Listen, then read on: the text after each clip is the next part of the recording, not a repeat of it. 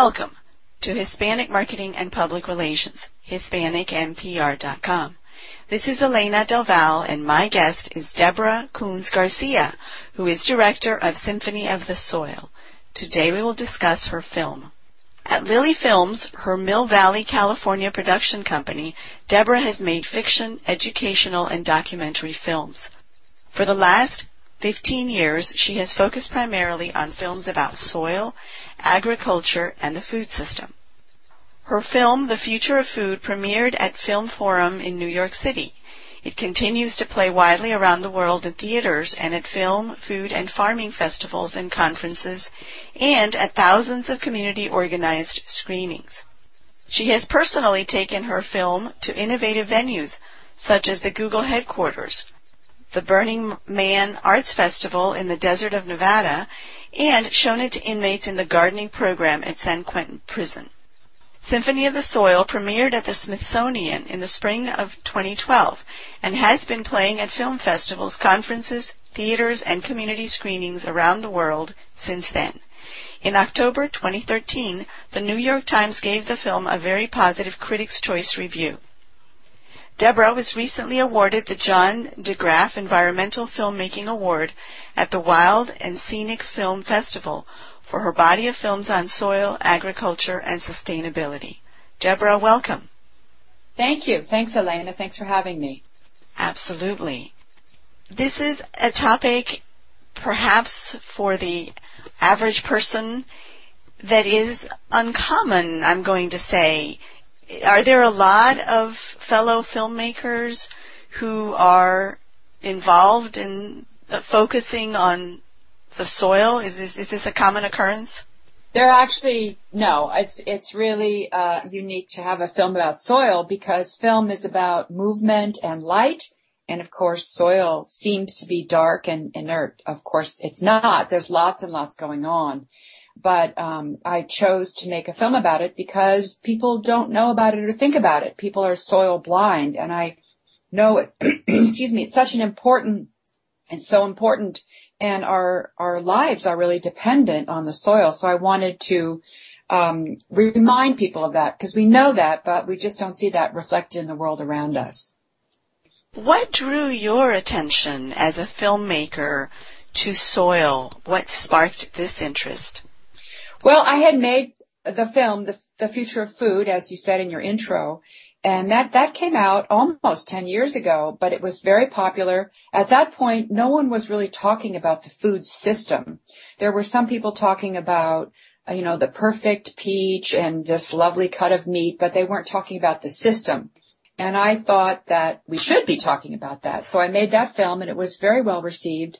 And as, as you said, I, I went around the world and showed it and spoke and, and really helped, um, really jumpstart what's called now the food movement, which is a lot of people concerned about our food and, and what we're eating and where does it come from and what's in it and is it good for us, all those things. So I decided to go more deeply into a sort of a related topic. I think a lot of people assume that, uh, you know, when they think about soil, they think about agriculture immediately. Although there's actually a lot going on in soil and soil provides a lot of, uh, a lot for us, um, aside from agriculture. So I ended up, uh, deciding to make the film and met with a lot of soil scientists as well as as uh, farmers and people in the agricultural field. And um, yeah, it was um, it was very unusual. And people, when people, you know, of course, people who garden and people who farm or are involved with food, they're they're interested in the soil.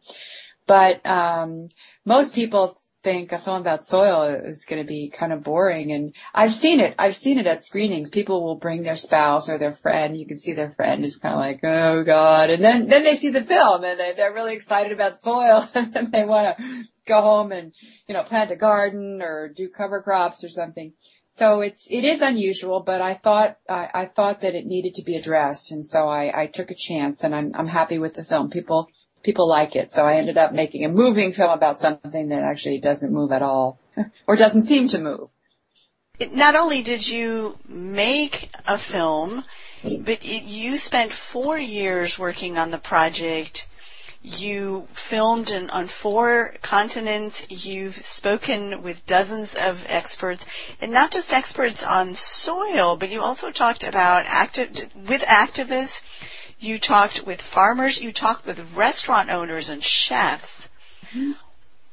What do you hope at the end of all this, because the journey isn't over, maybe the film is complete, but I'm sure that there's a lot more to be said, right? Yeah. Well, I think that um, there are a few things important about soil that have to do with our future on this planet.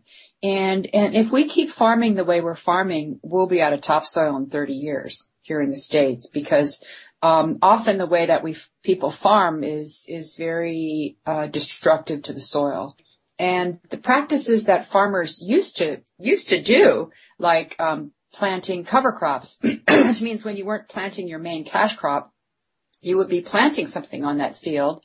And often farmers would plant a bean crop, something that fixed nitrogen. So when they they turn those cover crops back into the soil, they plow them back into the soil, and then those um, those cover crops release nutrients to the soil and release nitrogen to the soil and replenish it. They feed the soil, and so um, that's you know it's something that in these other practices another one would be crop rotation. So you don't grow the same crop over and over year after year and and therefore get a bunch of pests who know that you know this is this great place that we can inhabit because we're going to be getting our same food year after year. So let let's go there.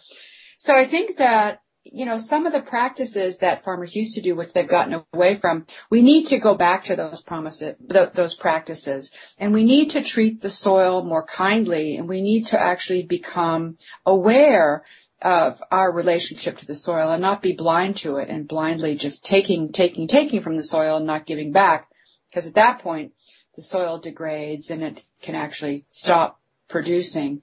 Um, there have been lots of uh, lots of land removed from production because of salinization, which is there are too many salts. The salts rise up into the soil uh, when land is irrigated, and in certain parts of the world, here in California, that's a that's a problem. And also, um, you know, when you leave uh, the ground bare, wind and rain can erode the soil. And I think because of climate change uh, or climate chaos, uh, there, you know, often just in Iowa in the last few years, when we were filming, um, there were there were floods in Iowa, you know, hundred year flood in Iowa, and then if you know, just a few years later, it's a hundred year drought in Iowa, and, and of course, you know, Iowa, Iowa grows a lot of corn and, and soy. That's just one example of a place that's challenged because of the changes that are happening in the climate. So, so these things do affect us and, and we are dependent on the soil for food and other things. And also in terms of uh, global warming, if we, uh, we, you can choose to farm in a certain, in a way which will sequester carbon, which will pull that carbon dioxide out of the air and put it into the soil and leave it there. Uh, so that can also ameliorate uh, uh, global warming. So there are a lot of reasons why people should be concerned with soil, and there's a lot of reasons why people should support farmers who treat their soil in a conscious way and try to um, uh, you know, try try to create soil that will be good for generations rather than taking taking taking from the soil so that it degrades and is basically um, un, unusable in in the near future. Would you give us a short description of the process that you were just referring to a minute ago?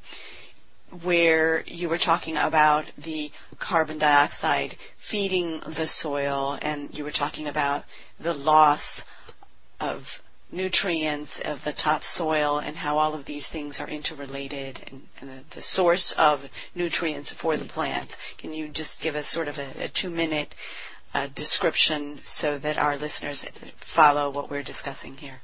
Yeah. So basically, um, soil is alive and there are lots of microorganisms in the soil. A lot of people don't know that, but there are. And because of technology now, because of electron microscopes, scientists can see what's going on in the soil. So we're aware that there are billions of organisms, bacteria and viruses and fungi, just in a teaspoon of soil. So soil is alive. And those, those organisms need to be fed. And so the way and and photosynthesis, which we all which we all learned about in school, and you know, kind of forget even what that means because we learned it when we were like you know 10 years old. But photosynthesis is this sort of miraculous um, miraculous thing that happens when sunlight um, can because of sunlight um, the carbon dioxide that's in the air is taken in by plants, and because of sunlight, this process of photosynthesis uh, breaks, brings in and, and, and brings the carbon from that carbon dioxide and uses it to, to build the plant material. So it, you're taking carbon dioxide and you're turning it into carbon, a carbon-based plant. And when and we we are carbon-based. You know, animals are carbon-based. We eat those plants. So so that carbon goes into the plant, goes into the roots of the plant, is actually feeding those microorganisms and also feeding the animals that, that eat the plant or, or us if we eat the plant or eat the animals. We're also feeding, feeding on, on something that ultimately started off because of this process of photosynthesis. And then the other thing that people should understand, which we've realized now, is all these microorganisms in soil that I was talking about break down Um, substances in the soil and release nutrients. So, so if a leaf falls in a forest, these microorganisms feed off that leaf and then they ex- they they they eat it and they break it down and then they they excrete out into the soil all the nutrients that were in that leaf. So everything that was bound in that leaf is now available in the soil to be uh, to go into these microorganisms and to go into the plant. So it's the recycling of nutrient. They call it they call it uh, nutrient cycling. You you take something that was locked up, you know, in like in a potato that's left in a field, and it breaks down and releases the nutrients that were there, so they can be recycled back into life, into other plants, into uh, animals, into microorganisms, and ultimately into us. So this recycling is what happens in soil. That's one of the major things that it does. It breaks down and allows us the reuse of nutrients, which we all need in order to um, build our bodies and keep our bodies healthy, whether we're humans or animals or, or plant bodies. So, um, so it's kind of like this magical process. And that, that's the thing that ended up fascinating me about soil is that it's a process. You know, there are all these processes and cycling going on in it. And, and, and when that's happening, when the soil is alive and that's happening, everything's happening just right. If the soil is dead, you know, because it's been killed by chemicals or it's been killed or there, it, because of a drought or it's been, there's been so much water in it that those microorganisms can't live, that process doesn't happen. And that's dead soil and then that soil um, won't grow anything. So it's I think that um, the, in the process of agriculture, it seems to me that the more we can mimic nature, you know, the better. Uh, because we can get nature to do the work for us. We can get nature to break down those, those, uh, you know, those organisms and release the nutrients. If, if we have to do all this ourselves, you know, we just, how would we even do it? So it's, um, yeah, it's something we, we need to be aware of. And I think that, um, America is really blessed with good soil, but we, we haven't really taken as good a care of it as we should have because, because we've had such good soil, we haven't had to. But now, um, we're having a lot of problems with our soil, with erosion and all kinds of things, including the dead zone. That's a function of agriculture and synthetic nitrogen, the dead zone in the Gulf. So it's um it's it's sort of complex, but it's also something that makes sense to us because we you know we can if we actually observe nature, we can see that these things are happening. But most people are so busy, you know, we're so busy with our lives, and also it you know we have technology now, so most of us perceive the world through technology. So I um I really thought it was interesting that I used highly technological means to get people to connect with nature. And, that brings me to a question about the message of the film, Deborah, because if I understood the message correctly, part of what you were saying is that it's important or maybe even essential that we go back to basics when it comes to the soil and use of the soil and as you said a moment ago, letting nature do some of the work for us. You were referring in part to the use of chemicals that has become widespread. Is is that right? Yes. Yeah, I'm I'm a great proponent of organic agriculture or sustainable agriculture or agroecological. There's all kinds of names for it. But I think that um, you know, we've agriculture's been around for 10,000 years and for the past 50 or 60 years we've really moved into a chemical regime where um, and where instead of using nature, for example, nitrogen, instead of returning nitrogen to the soil uh, by by using plants that fix nitrogen and put that back in the soil, we use synthetic nitrogen. And instead of uh, you know planting crops in a way that will discourage pests or planting a, a different crop each you know, uh, uh, not planting the same crop every year, which tends to create sort of a, you know, which tends to create uh, a, a, situation where there are there can be more pests, not not using crop rotation, that sort of thing. So so we've we've entered this realm of chemical regime, and then because of GMOs, genetically modified organisms, um, which are which are uh, which are plants seeds that have been genetically engineered in order to not die when they're sprayed with a chemical. And that's what my film, The Future of Food, was about. And most of them are Roundup ready. There's a, a, a um, herbicide called Roundup, which kills everything green. So the GMO plants are genetically engineered. They've actually taken it's it's recombinant DNA technology, which was invented in the mid 70s here in San Francisco Bay Area where I live, where I live, where they take the DNA of a, a plant and they they uh, they pull it apart and then they recombine it and taking DNA from another species and putting it in. So that's why it's called recom- recombinant DNA technology. They recombine it with DNA from another species.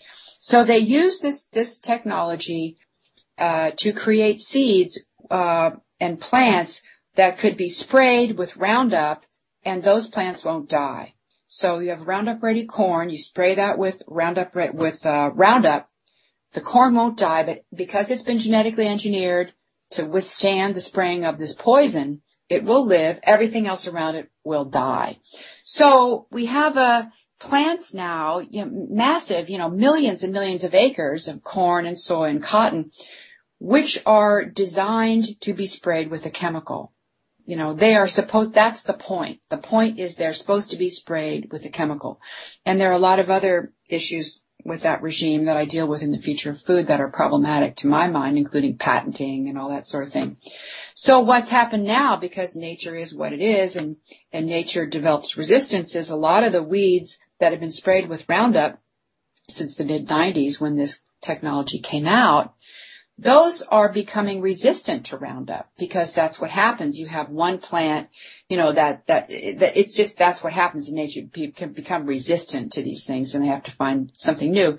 The something new that now they've, they've found are more and more toxic chemicals like 2,4-D, which was a part of Agent Orange, because Roundup, which is supposedly one of the le- least toxic agricultural chemicals, although there are some issues about that too, doesn't work anymore. They want to get uh, approved uh, to be able to spray more and more toxic chemicals to have 2,4-D resistant uh, corn. And that's up in front of the Obama administration trying to get approval now. So then we'll have millions, millions of acres sprayed with chemicals that are very toxic, that are known to cause uh, problems. So, you know, this is about as far away from, you know, farming in harmony with nature as you could possibly get. It's an entirely chemical regime. It's very, very hard on the soil. Um, so it's, you know, and part of it has to do with the whole system of, of, you know, what gets subsidized and all that sort of thing. It's just sort of an ongoing battle, you know, there in Washington to see, um, who gets what, you know, who gets to do what. And of course the, um, agricultural corporations like Monsanto, um, and uh, Syngenta, you know, they're very, very powerful and they have bought up the seed supply. So they're kind of calling the shots uh, right now, although there's uh, a lot of people aware that this may not be the path that we, we want to continue to go down for too much longer. So that's, um, you know, that's a, that's chemical agriculture. And that regime is, is really not, uh, so good for the soil. You can see in the film, and you could just see if people go out to, to fields, if you compare a field that's been farmed organically or sustainably or you know, trying to treat, treat it better and not use a lot of chemicals or only use chemicals when they're really necessary rather than constantly. I mean, there are millions of pounds of chemicals uh, have been used because of the GMO regime that weren't being used before. It, it, uh, pesticide use is, is way, way up. Far, far more are being used. Although the proponents of it say less are being used, the fact is far more are being used because that's the purpose of this technology. So uh, you can see the soil that's been farmed in a, a, way that doesn't use a lot of chemicals and doesn't use overuse synthetic uh, nitrogen. It's very hard. Um, the water, when you irrigate it, the water, when it rains, especially a hard rain, the water just runs right off. It actually doesn't go into the soil. So that it, the plants really aren't getting the water they need because they can't get through that hard, you know, hard, uh, kind of dead crust. Uh, whereas good soil, the water goes into the soil, the water stays in the soil so that you need less, less water, less irrigation. So there's a lot of, um, yeah, I think that, that, and also, uh, a lot of these, and so say synthetic fertilizer can also be hard on the soil when it's overused. Oh, I, some people think it's hard on the soil even when it's used at all but um, overuse of of uh, that of synthetic nitrogen has led to the dead zone and nitrates in drinking water, and also that soil tends to get um, sort of hard, you know, hard and not able to really, um, you know, kind of take in water and you know, so yeah, it's. Uh, yeah, it's, uh, and the other thing about the GMO regime is a lot of the corn and, you know, mainly corn and soy and cotton, but mainly corn and soy is a lot of that goes to feeding, uh, animals and cars. 40% of the corn that's grown in the United States goes to cars. So we're using this amazing soil in the middle of this country, some of the best soil on the planet to feed cars, which, you know, I mean, I don't think that's a very good idea. uh, yeah, we're blessed with this amazing soil and we're using it to feed our cars. So it's kind of a, uh, not, I think it's kind of misplaced priorities. Although of course I do like my car, but uh, we, I want, we want our cars. We just need to think of another way to do it other than destroying our amazing soil to do so. That's always the challenge, isn't it? What, what do we give up? Yeah. Tell us about this dead zone. You've mentioned it a couple of times and it, it, seems to be symptomatic of what's not working. Would you tell us a little bit about what that is? Well, dead zones happen. They happen all over the world. Whenever um, when people use too much synthetic nitrogen, and so that it runs off into the waterways, um, it actually creates an overgrowth of algae, which then overbloom and kind of suck the oxygen out of that water and so there's no oxygen left for the other creatures and it ends up dying. So they call it, the, they call them dead zones. And there's a dead zone in, you know, in the Gulf of Mexico and there's, uh, seasonal, it's seasonal, it happens, you know, when all the big corn and soy growers in the Midwest irrigate and the water and it rains and all that stuff gets washed off into the Mississippi River and down into the Gulf. So there's dead zone. It's bigger the times of years when that stuff is running off. And there's dead zones all over the world. You know, there's dead zones, you know, there's dead zones wherever there's agriculture taking place with um, too much synthetic nitrogen. And one, you know, I, I have you know, there's lots of issues about synthetic nitrogen and there are there better ways to, to, to do it than having to, to, because it's very energy intensive. But, um, there's a woman in the film, um, Laurie Drinkwater, who's at Cornell, and one of the things that she says in the film is they've done studies, and if farmers plant cover crops, which I was talking about earlier, if they plant cover, cover crops that fix nitrogen, which would be peas and beans, you know, the legumes, if they plant those cover crops and then they turn them in, you know, turn them back in so you're replenishing that nitrogen in that soil, it can cut down the, um, nitrogen runoff by 70%. You know, just by using this this technique, which farmers have used for millennium of of cover crops, which create, you know, which really return the health to your soil. So there's a you know, there's a part of our government is the nat- natural, natural resources conservation service, the NRCS, which is part of the Department of Agriculture. And one of the things they're doing now in their centers around the country are encouraging farmers to plant cover crops. And they've got some test farms with farmers who, who show other farmers, this is what happens to my soil when I plant cover crops. Um, because because not only does it make the soil better and richer, and you can, you know, I've seen it. I think you could probably, they could probably go on their website, find it somewhere. We don't, we, I don't think we have a link on our website to it, but you can really see the difference after just a few years. So that, that will stop the dead zone, dead zones because you don't, you're using just the right amount of, of synthetic nitrogen rather than just pouring it on so that it runs off because synthetic nitrogen traditionally has been pretty cheap. It's been one of the cheapest things that the farmers can do to try to increase yield. The more nitrogen they put on, they might get a little increase in yield, and not that much, but you know, they've just the the the sort of practice has become to put more and more on because they might get a little bit more in yield. But I think farmers are rethinking that. And this is another way when technology can help us because now there are ways with satellites to, to re, and also, you know, just science to figure out when you have enough nitrogen in there so you don't have to use too much. So it doesn't run off and end up where it's not supposed to be, which is in the ocean. What percent of the agriculture in the U.S. today is reliant on these chemicals in this this methodology that you've described, and what percent would you say is still following healthy practices going back to the roots of agriculture? Well, it's hard to say. I think, you know, I, I should have this number, but I don't. I'm embarrassed to say. But I think the number of, uh, if you think of acreage, the the num the amount of acreage that's being farmed organically is is pretty small. I think it's like a few percent, maybe under 5%. So that would be certified organic, which is, you know, certified mean you have to, can't use any chemicals, you can't, you know, it's a certain thing. Then there are lots of farmers who, you know, who, who aren't, uh, who actually grow what we would call pretty much organically, but they're not certified. They're not certified by the government. If you're, if you're calling something organic in this country, you have to meet certain standards. There's or national organic standards that you have to meet.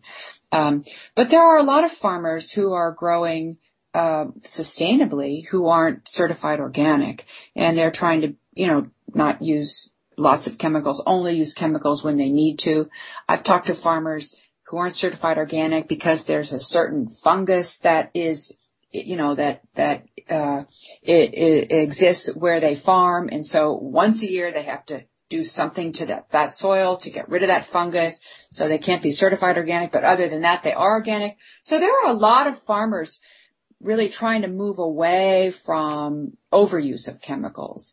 Uh, because they they know, you know, a lot of farmers they go on their land, the land feels really different than when they grew up, or you know, they see there are no animals on their land, there are no birds, and they they want to go back to to being able to go out in the field and and have it feel the same way it felt when they were a kid, where there was a lots of life on the soil. So a lot of farmers are trying to uh, figure out how they can reclaim that healthier way of doing things, and and they are doing it, and there's lots of you know, farmers helping farmers. I showed Symphony of the Soil in Iowa and there's a group there called Practical Farmers of Iowa who are who farm more organically, uh, sustainably, not you know necessarily organic, but organic farmers, sustainable, agroecological, whatever, trying to do things in a more sustainable way.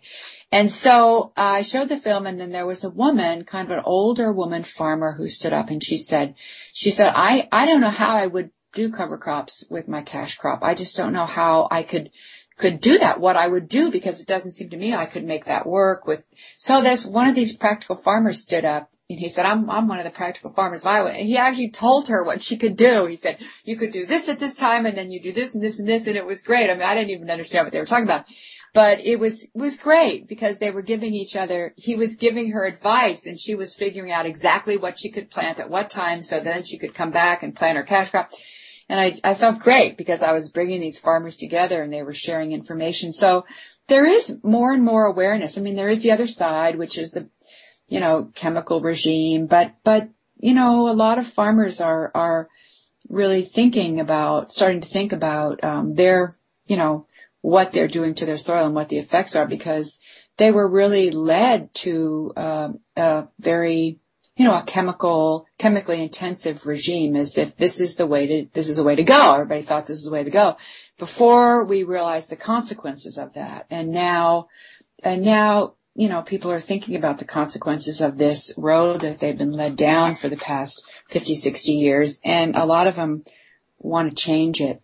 And so I'm, I'm all for that. So I'm hoping they can help get some, you know, get some, uh, a little uh, help to move in that direction from my work because I'm I'm not a farmer. I'm you know I'm a filmmaker and I'm an eater, but I am all for trying to um, have. There's like ten thousand agricultural chemicals that are approved for use in the United States. You know, huge amounts of chemicals being used, like four pounds per person per year. So I think I think we should move away from that and and learn and farmers uh, can kind of relearn uh, what they need to do to work with nature instead of sort of have a war on the soil.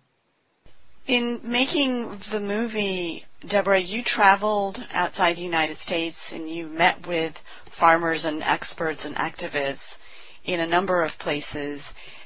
Did you find that the situation that you've described in the United States is mimicked elsewhere what what were your findings outside the United States?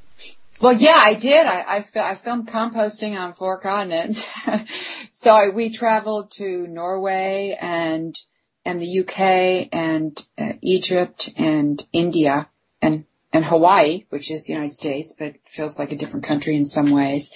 And yeah, I think that that you know places like India and Egypt, you know, they they are uh, the one thing that those countries have is they they use a lot more labor. You know, if you're going to farm, the thing about you know, I mean, is actually kind of amazing is that in the United States, you know, just a few people can can farm a thousand acres using these technologies and and using you know giant combines. But in these other countries, they don't have. They tend not to have this uh, very expensive combines and chemical regime. So they have a lot more labor. You know, that's what it takes if you're going to grow without chemicals. Is you tend to need more labor because you need people to weed and you need people to, you know. So, but they, you know, they a lot of them are moving away from this, and a lot of people, you know, like in Africa, where um, there's just a lot of problems and a lot of struggle with their their soil because a lot of the soil in Africa is very old soil. So a lot of the nutrients are are gone. You know, they've leached out, so they need to sort of jumpstart their soil. So there's a lot of uh, push from certain parties, including the Gates Foundation, for these places to adopt uh, genetic engineering and a more industrial, commercial agriculture. And a lot of the people and institutions and scientists and farmers in these countries uh, don't want to do that. They want uh, they want smaller farms, more local farms. They want uh, local farms feeding local people instead of, for example, uh, turning all that acreage over to biofuels you know, selling the biofuels and then using that money to buy food. So instead of, you know, they, they, they want what they call food sovereignty, what's called now food sovereignty. They want to be able to grow their own food and they don't want a chemical regime where they grow a cash crop, sell the crop and then have to find food because they haven't grown it because their land is for the cash crop. So yeah, so they're, they're rethinking it. And I think part of it is the internet and a lot of these, I mean, I filmed in England and lots of places where, you know, they have people studying there from these countries and even here up, up in Davis, there are people visiting all the time from these countries. So these scientists and, and farmers and, you know, activists, you call them activists, I mean, they're people that, that are in this world that are, you know, that have a point of view and want other people to understand it, they, you know, they're all in connection with each other. So it's a very different world than it was even 20 years ago because they can get that information and they're very tech savvy. So, you know, it's a, it's, it's interesting. I mean, I film places where people get water from wells. I mean, they don't have, you know, they don't have a running water, right? Or, and places where they don't have electricity and you know, they, they grow their own food. I mean, I think they want electricity. They would like to have, you know, water, but they, so, you know, that's, that's the range is this, you know, very expensive, highly technological systems that have expensive equipment and expensive chemicals and, you know, uh, fertilizer and all these things. And then there's another system where people have, you know, they, they don't have what they need, but they don't want to jump right to this highly industrial because it's expensive and then they have debt and then they have to worry about that. And so it becomes this whole debt treadmill that they get on. So it's, um, yeah, there are a lot of changes happening in this country, but they're not adopting this, um, this big regime like that certain corporations would like them to because they, they see they see where they're going that way, which is if they adopt that, they see debt and they see not having control over their own food supply. And they don't want that. So it's a, it's an interesting time. You know, you have this huge range of, of, uh, sort of development, but the, the, the countries that, that seem to us to be underdeveloped, um, you know, they, some of them really do know how to grow their food and they really, you know, there's whole lots of other issues involved, including, you know, China and, and, you know, Saudi Arabia going into these countries and buying up really good farmland because they don't have, they need the farmland. So there's lots of issues, but I would say that, you know, there's a lot more awareness of the wide variety of agricultural techniques available and that a lot of these countries that are not de- as developed as we are, are, are rethinking, um, which ones they adopt. One of the things that m- many of us can relate to readily, you know, for many of us, this conversation about soil is a bit foreign. It shouldn't be perhaps, but we're so far removed from the source of our produce and our farms and, and the people who feed us and the system that feeds us. But one of the things that I think most of us, if not all of us, are aware of or familiar with to some degree is the idea of organic foods. Yeah. What are we talking about when we say organic farms and organic food? Because there doesn't seem to be a universal agreement on that either. What can you tell us about that? Well, in the United States, um, well, you can say, oh, someone farms organically. You know, I mean, you just can say that. But in the United States, as I was saying earlier, if you call something organic, if you put that on the, on a label organic or you're selling, you're selling something in a store like selling bananas or oranges and you say organic, uh, there are certain things, there, there are organic standards in the United States. So legally, uh, you can't have used, um, synthetic, most synthetic chemicals unless they're approved, you know, under that system. You can't use synthetic fertilizer. Uh, you can't use sewage sludge on it. You can't have it be irradiated. Uh, you can't use genetically engineered seeds. So all those things you can't do. Uh, you can't have those, no chemicals on that, on that, that, uh, produce. so that, that's what it means here in this country. In other countries, they have different standards, but generally in the developed countries, that's what it means. You can't use chemicals or synthetic fertilizer or, you know, sewage sludge and all these other things. And so, um, there have been lots and lots of, of studies and I mean, some of them are controversial, but basically you just common sense, you know, if something hasn't been sprayed with a chemical, then you're not going to be eating that chemical, you know, and I just, I, I think that, you know, all these health problems we have in this country, for, for as wealthy a country as we have, you know, we certainly have a lot of people who aren't as healthy as they could be, and we have a lot of people who, you know, need to be on medication every day because of their, their health. And, you know, I, I do think that it, it's what we eat and it's not only, you know, people not eating healthy food, like eating junk food or eating too much candy or that sort of thing. But, you know, I really think that the chemicals that, that are put on these, these crops, you know, have an effect on our health. And there's, and a lot of these chemicals are endocrine disruptors. You know, they, they disrupt the endocrine system, which is obviously a really important system. So that's a, another issue that we should be thinking about. So I think organic basically means you're you're growing more in in sync with nature, and um, I think that uh, it, it is the fastest growing part of the food industry. It's going to grow, I think, 14% this next year. It's absolutely booming. It's why a company like Whole Foods is doing so well. People really seek out organic, especially mothers. You know, they want organic. Uh, if they if they can't afford to buy everything organic, they want to buy organic milk, you know, at least, which I think is, is probably a good thing. So, um, and you know, farmers markets, that's something that's booming, you know, 10, there are many, many more farmers markets all over the place than there were like 12, 10 or 12 years ago. Uh, every community wants a farmer's market for all kinds of reasons because they can find out where the food is grown and also it's a great place for people to get together and see other people on a Saturday morning.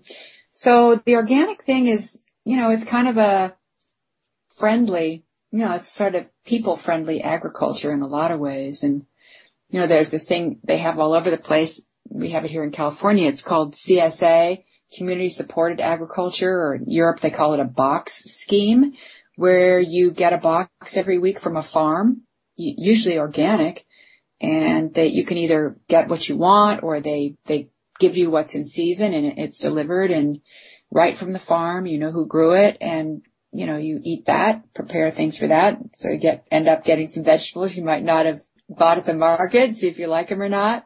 So there's all kinds of ways that people are uh, trying to figure out how to uh, do things in a way that supports their community. For example, this CSA thing I was telling you, it, you know, it, it keeps the money in the community. You know, you're, you're paying someone who lives like I, the people I get a, uh, box from are, are 50 miles from me. So that's, that's kind of, that's close for me for the, you know, that's pretty close.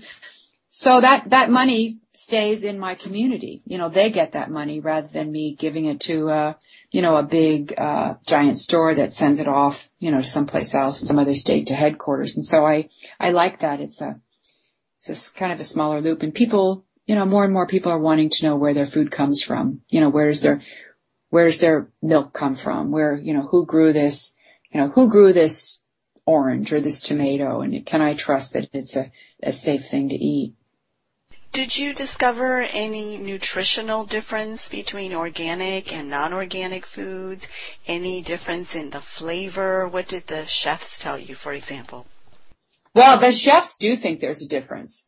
Um, you know, there like there have been various studies uh, about this, and you know, you kind of have to look at you know, you know, like a lot of these studies now, you have to look and see who's funding the study. But it does seem that there are more. One of the guys in the film, uh, John Reganold, is at Washington State, and he's done uh, research on strawberries, and there do, do seem to be more um, more phytonutrients, more nutrients in organically grown strawberries than there are in in chemically grown strawberries. So there does seem to be that. I mean, there's other studies that say there aren't, but there are studies that say there are. And I think a lot of that depends on the health of the soil. You know, if your soil is alive and you're, you're feeding the soil and you're putting those nutrients back into the soil, then those nutrients can come back into that strawberry or that apple. If you're not, you know, if you're just basically, instead of creating healthy soil that fights pests, you know, where those plants can fight pests and create a healthy environment, instead you're just spraying with all kinds of chemicals, um, and the soil is dead, then it's, to my mind, it's just, it, it can't be as healthy as, as soil that's filled with nutrients because you've been putting compost on, you've been putting cover crops and you've been, you know, creating that healthier environment. So what the plants take up are, you know, are basically these, these vitamins and nutrients and minerals rather than uh, chemicals. What would you say was the most interesting thing that you discovered about soil in the process of making this film? Well, I think that uh, one of the things, I guess I didn't really realize how mysterious soil is. You know, I've I've I've uh, spent time and actually become friends with some of the top soil scientists in this country, and you know, there's a lot they don't know. You know, they're really exploring soil and seeing what goes on in it. And it's just like this complete realm that we, we haven't been able to explore until we've had the technology to be able to see it eh, with electron micro- microscopes and things like that. So it seems to me the, the thing, I didn't realize how complex soil was. I didn't realize that there are billions of organisms in just a teaspoon and that most of those we don't even know what they do and why they're there. It's like this whole ecosystem. There's a world down there and have all these various bacteria and fungi. And I guess the other thing, which is this, again, these, you know, critters in the soil, the fungi, the mycorrhizal fungi, which we see the mushrooms are sort of the fruiting body of it, but underneath the soil are just this network of mycelium that do all kinds of things, including taking nutrients from rocks and allowing those nutrients to go into the plant. It's, it's really amazing. And the biggest, uh, organism in the United States is actually a, a fungi, a mushroom up in Washington. It's huge, like a mile big. It's like a mile. it's, it's huge. So I, uh, I guess that's it, how complex it is and how alive it is and the different range of, of, of, of organisms and creatures that, that live in the soil and on the soil. I just kind of saw it as soil. I didn't really realize all this was going on. What was the journey uh, like as you were working on making the film, obviously there were a lot of things that you discovered, such as this mystery of the soil that you were just telling us about. But obviously you've met a lot of highly intelligent, interesting people in all corners of the globe. What would you say were the unexpected things that resulted from the whole film making process and, and post release of the film because now you've had a little bit of time to think through what's happened and, and gauge people's reactions. What can you share with us about that? Well, I guess, um, let's see. I think that for me, I originally saw soil as a, uh, you know, soil and food, you know, like soil is something you grow food in. That, that's what you do. And then as I started, and so when I first started, uh, you know, shooting the film, I was shooting mainly farmers and having them talk about their soil. And then as I started really talking to soil scientists, and one of the top soil scientists that's in the film, Kate Scow, who was one of my advisors at one early in our, you know, we, we've become friends now, but she said, you know, I don't really think of soil as an agricultural medium. And, you know, I thought about that afterwards, after we'd met, and I, I, I really realized that I did think of it as that, that what can we get out of it? You know, what's in it for us? And I think the big change I went through is to move away from thinking of soil as an agricultural medium, that there are all kinds of soil on this planet. There's desert soil and wetland soil and frozen soil and, you know, all kinds of soil. And it's, it's, it's fascinating, you know, and they're and they're different. They have different characteristics, and uh, they they can be um, be born, you know, created in different ways. And so I moved from I moved away from seeing soil as primarily agricultural, and looked at all the other things that it did for us as a as a species, you know, including you know, air, you know, including allow, you know, allowing carbon dioxide to be taken from the air and, and, oxygen being returned to the air. I mean, the oxygen in the air, they kind of purify the air. So, you know, plants which are in soil. So it's this whole system. So that, that, my journey was to move away from focusing on farming to focusing on soil. What can everyday people those of us who are listening, those of us who have watched the film, what can we do to play a role in this getting back to basics, making sure or, or, doing something toward the protection of the soil and the preservation of the soil and ensuring that we have a long, healthy future for our world. What can everyday garden variety people, no pun intended, to mm-hmm. to help in this process to become more informed? What would you say? Well, they could they could watch this film. It's called Symphony of the Soil, and they could go on our website symphonyofthesoil.com, and they can, um, you know, of course, they can order the film from the website, which I would love as a filmmaker.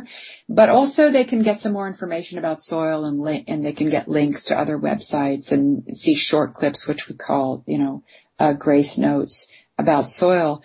But I think um, there's a few things people can do. One thing is uh, be conscious of where the food they eat comes from and try to be supportive of people who grow things in a way that uh, allow the soil to have its integrity, to have its health. And, you know, that would be organic or sustainable, even more local is good. So, so that is, is one thing is, is be aware of, of how your food is grown, where it's grown, and support people that grow food in a way that you feel is, is good, is appropriate. If people have um, gardens, then they could use compost, which is a good thing, and they can make their own compost. There's lots of composting uh, programs all over the country that educate people how to do it. Basically, basically you take your green waste and basically put it in a pile and basically it's not as easy as just letting it sit there, but you kind of have to know what you're doing and that, and then once that turns into compost in X number of months, uh, you can bring it back and, and you can put it, um, in your, on your soil. So, uh, then the other thing to do would be to, if you have a garden, is to you can plant cover crops like I was saying earlier. I mean it's kind of funny. Some of the people have seen some people have seen the film and then they um they immediately want to go plant cover crops in their garden. So that those are things I think are important and and if they do have a garden think twice about using chemicals. You don't really need them. There's actually more agricultural chemicals used by people with gardens, home gardeners and there are uh, the agricultural industry. So we don't really need that. Uh, there are other ways to garden and there's lots of local gardening programs and, you know, master gardener groups all over the country and garden clubs. And I think a lot of those, if, if you go to them for advice or even your local gardening store, if they have it or especially if it's a, know, kind of a more organic one to just say, what can I use instead of using, how can I do this so I don't have to use Roundup? I mean, even using mulch, if you want to use Roundup to kill weeds, if you use mulch, you know, you just put something over that bare soil, then weeds can't grow. So I think that, uh, the more people can move towards a, a natural system, a system that it mimics nature, the better. And, uh, and so the more they can move towards that way or support people who are uh, farming and gardening in that way, the better. And also, I think just to appreciate that it's a miracle that we have soil and that soil. There aren't that, as we say in the film, you know, there, there are, they, it's rare to find a planet that has soil. You know, we had to have soil here before, before we could be here. Without soil, we wouldn't be here. So we should appreciate it. You know, it's, it's an, it's an amazing thing, this, uh, very few inches of, of topsoil under our feet that basically keep this planet going. So I think, you know, appreciation of the soil and, and, um, just to, to get a, a, a sense uh, uh, of that we're kind of living on a miracle. And because of that, to treat it well, not to uh, make war on it, but to see that we have a relationship with it and we, we should be moving towards a healthy relationship with it. Why Symphony of the Soil? Is there a relationship with music? What what is the reason for the title of the film? Well, after I started shooting, uh, I'd shot a, oh, for a while and I, I thought, you know, I began to see as a film, how did I want to, because, you know, soil, people go, oh God, I want to watch a film on soil. But I thought that was a really intriguing title. I would go see a film called Symphony of the Soil. And, and beyond that, I feel that soil is like a symphony. You know, it's complex, but yet it has its own integrity. There's lots of things going on in the soil, just like movements in a, in a symphony. And it, it you know, it works as a whole and it's kind of this amazing thing. And there's also as a filmmaker, I wanted to have a lot of wonderful music in the film, to really embrace music as an element of the film instead of having this little electronic soundtrack on the side like a lot of documentaries have. So the music is very symphonic and the images are beautiful. I mean, soil and, you know, it's just pretty amazing to, to really put those things up on a big screen and look at it and look at how plants grow and the, you know, the microscopic stuff we have and the stuff we have from satellites. So the beauty of the images and also the beauty of the music work together to make the film a, a, really good film going experience. So you're not being lectured. You're, you're really able to sit back and, and see it as a film, you know, and just experience it as this amazing, um, sort of get a sense of, of what an amazing thing soil is and the whole soil, what they call soil community you know, the microorganisms, the insects, the critters like, like voles, uh, the, the hawks, buffalo, us, all of it. We're part of this soil community. So that's kind of the same way a symphony is there's lots of different people that come together to create a symphony. It's not just one thing. And, um, and also this whole thing of agriculture, you know, agriculture is one movement in the symphony of the soil. It's not the only thing. And so that aspect of it too, that it's multi, you know, multifaceted. Soil is, is, is, there's lots of different ways to look at it. So that, yeah, so that worked out really well. The music is beautiful and people are intrigued by it, you know, it, by the title. It's good. You know, you want people to be intrigued by your film and go see it. So that, that, it kind of struck me. And my editor, Vivien Hillgrove, is wonderful Uh, music with music and Todd Boekelheide, the composer, is an amazing composer. So I thought, well, I'll just let them, you know, I decided you get to do a symphony, Todd. You are doing a symphony here. So that worked out well. I was very happy with it. And the music is just quite, quite wonderful. And the imagery, of course, is very striking.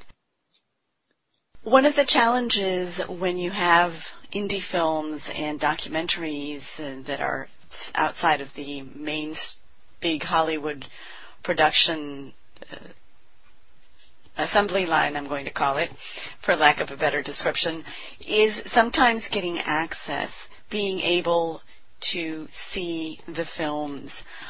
Where I know that you've presented in a lot of communities. Uh, that's how I first heard about it.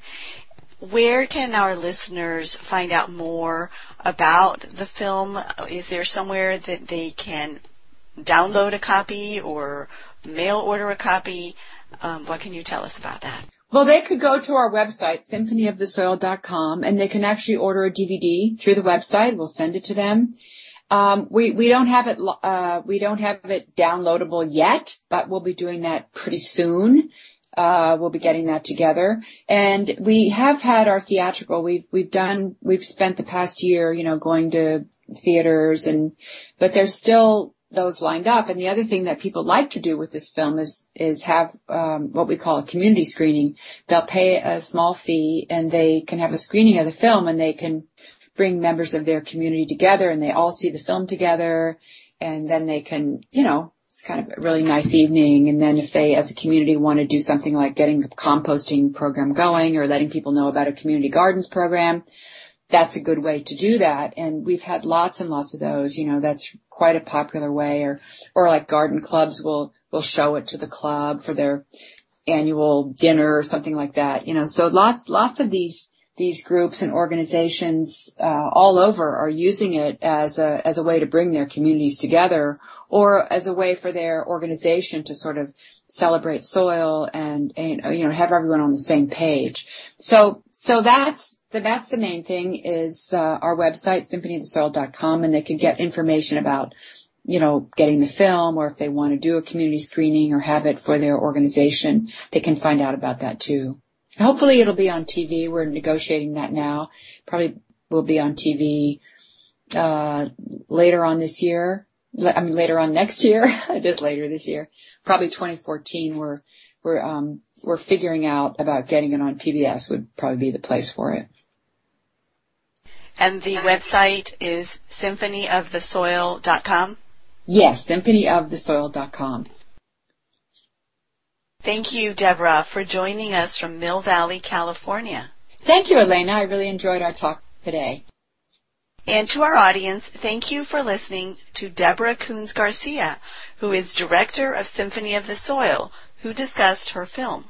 Please share your suggestions, questions, and ideas by leaving a comment on the HispanicNPR.com website. If you or someone you know would like to be on the show, you can email me directly at editor at HispanicNPR.com. That's editor at HispanicNPR.com.